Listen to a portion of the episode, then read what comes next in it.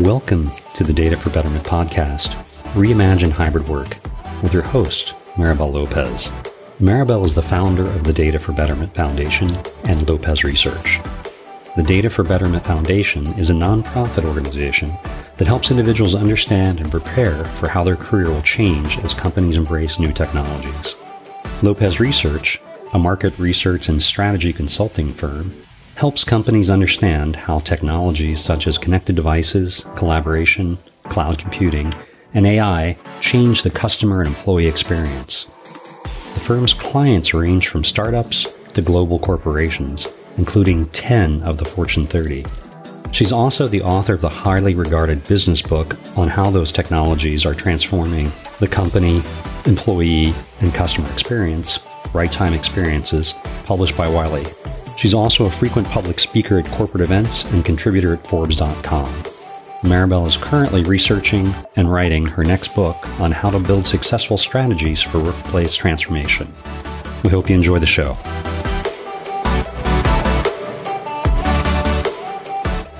Hello and welcome to the podcast. I've been having a great time talking about the future of hybrid work, and I know someone else who's been having a great time talking about the future of hybrid work. I'm here today with Jeetu Patel, who is the SVP and GM of Security and Collaboration at Cisco.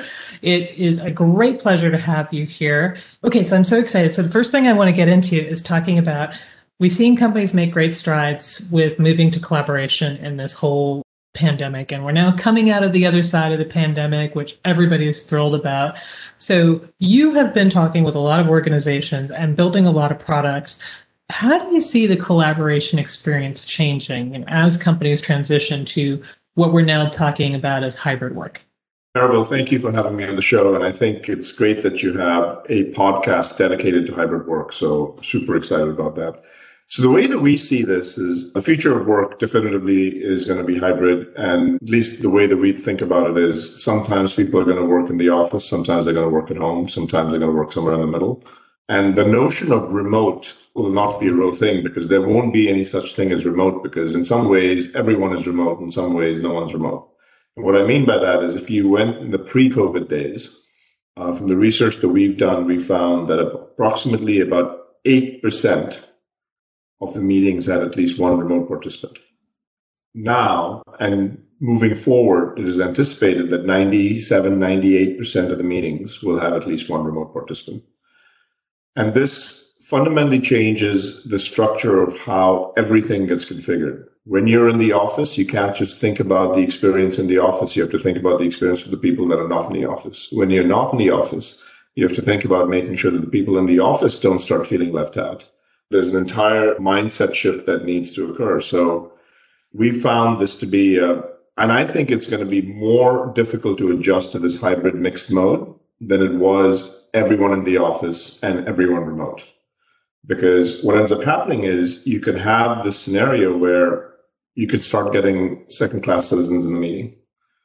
You want to make sure that that doesn't happen. And the reason that we don't want to make sure it doesn't happen is we have this huge opportunity as a society right now, as humans, to level the playing field for 3 billion digital workers on the planet, to make sure that they can participate in a global economy, regardless of their geography, regardless of their language preference, regardless of their personality type, if they're an introvert or an extrovert, regardless of their socioeconomic level. They should be able to equally participate in a global economy.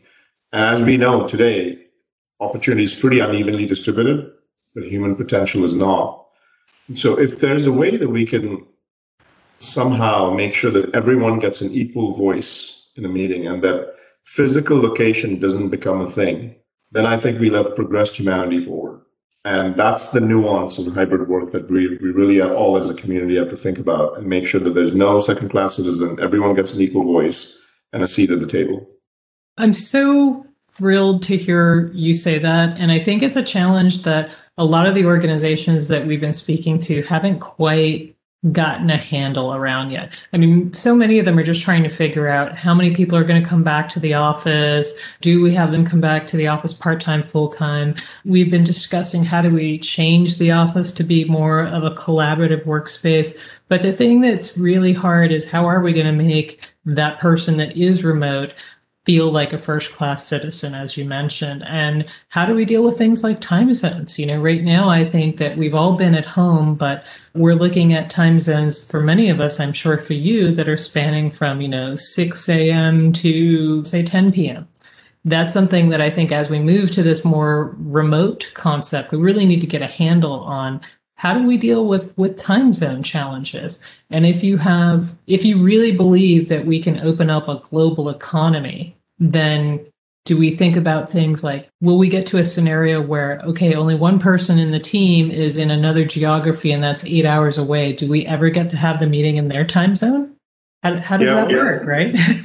Yeah, there's a lot of interesting questions packed into what you just said. So let's parse them out a little bit. So on the time zone side, I think it's important. Firstly, there's an aspect of how do you make sure that people who are remote don't feel like second-class citizens. There's also an aspect that people who are in the office don't feel like second-class citizens either, because when you're in a large conference room, you might not have the ability, if you don't have the right technology, to make sure that everyone is on a level playing field. You have 4 people in a conference room and 3 people remote. Well, the 4 people in a conference room might feel like they're not being read effectively. The body language is getting missed out. The cues are getting missed out from the people that are remote. And so you have to make sure that those aspects are actually thought through. And we've got some pretty good AI technology that we work with to make sure that that gets addressed so that everyone has level kind of playing field. But on the time zone side, it's a really interesting dimension where I was talking to one of the customers and they had a really good idea, and we're trying to do that where, firstly, we're not dictating from the top down at Cisco. Culturally, I'm asking people either come into work or not come into work. We're deciding every team to have a level of autonomy in how they want to work and create that culture at a team level, which is quite different from what a lot of companies are doing. And on the time zone dimension, I think it's important that if people want to have the freedom of working from anywhere, there's a few things that have to be kept in mind. One is you might want to think about pinning yourself to a time zone.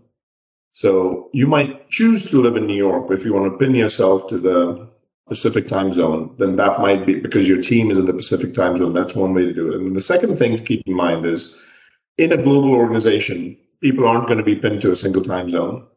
In a team, you might, but in a global organization, you aren't. And so it's extremely important that you think about the blending of synchronous and asynchronous communication.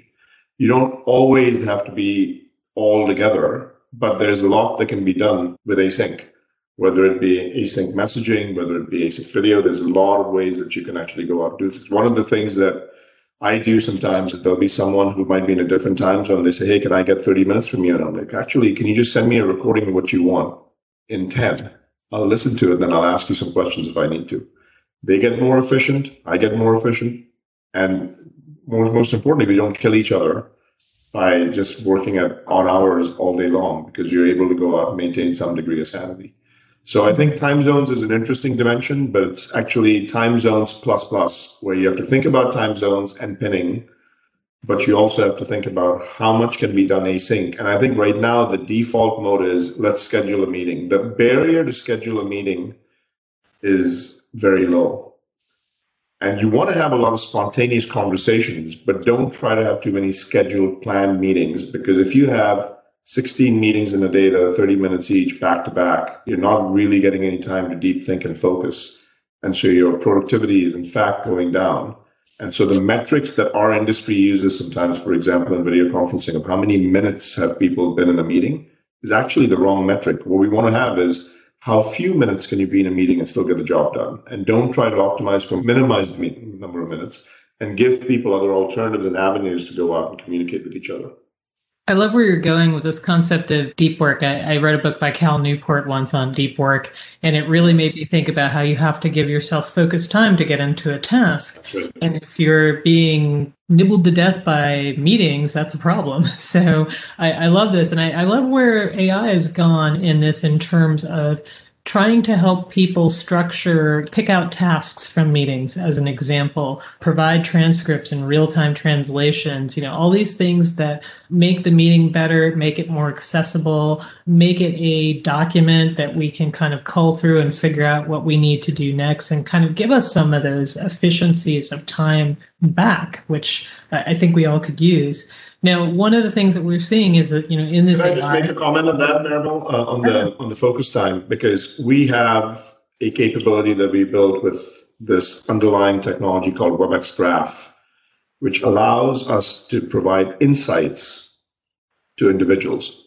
And we are very mindful of making sure that those insights are only meant for that individual and not for their boss, not for the company. It's only for them. But one of the things that we look at is focus time and saying, okay, so Maribel, you're actually working, your preferred hours are working from 8 to 5. What we're finding is you're taking 30% of the meetings outside of your preferred hours. And by the way, during your preferred hours, you haven't had any focus time with a 90-minute block at all in the past 4 days. And you might want to think about thinking of things differently. And that makes a huge difference if you can just take a moment, take a breath, and then think deeply about something. Because I actually find myself very out of sorts when there's just 16, 17 meetings in a day, and they're 30 minutes long, and you don't even have time to think. And I don't think those are productive days. Frankly, I don't think that I'm accreting value to the company by doing that. And I'd rather have a few things that I don't do and just take a moment to think a little bit deeper. So I agree with you, and we're actually doing a lot on that to help people get that insight, because that also increases and improves your well-being, not just productivity. I think your comments here just went to some place that I was going, which is the concept of now that we have more data, there's opportunity to mine that data in different ways. And I think some of the challenges around privacy are something that we're going to be talking a lot more about going forward. So the insights that you talked about and making those private, I think that's a really important thing that with the graph. Any other things we should be thinking about in terms of how to think about data and privacy with workers?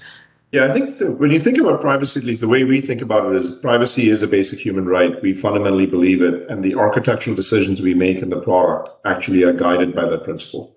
And so I'll give you a couple examples on privacy. But what we think about with privacy is it's privacy by default. Mm-hmm. And so you shouldn't have to opt out of something. You have to opt into something. And it's privacy by default. And that's actually really important. The second thing is there are times when I'm providing insights to you, the individual, as the system, and providing insights to you, the individual. And it's that insight is extremely meaningful for me. But I don't want that to go to my boss. I'll give you an example. There's 15 meetings that you've been in the past 2 days, and you've been late, Jeetu, to 12 of those 15 minutes by more than 5 minutes in each one of those meetings. That's really good for me to know, so that I can show a level of, respect to the team members and show up on time. I don't want my boss, Chuck, to know that. And so the insights that I provide have to be for the individual, not for their boss, not for the organization. And if we can honor that, then what happens is you build a bond of trust between the user and the system.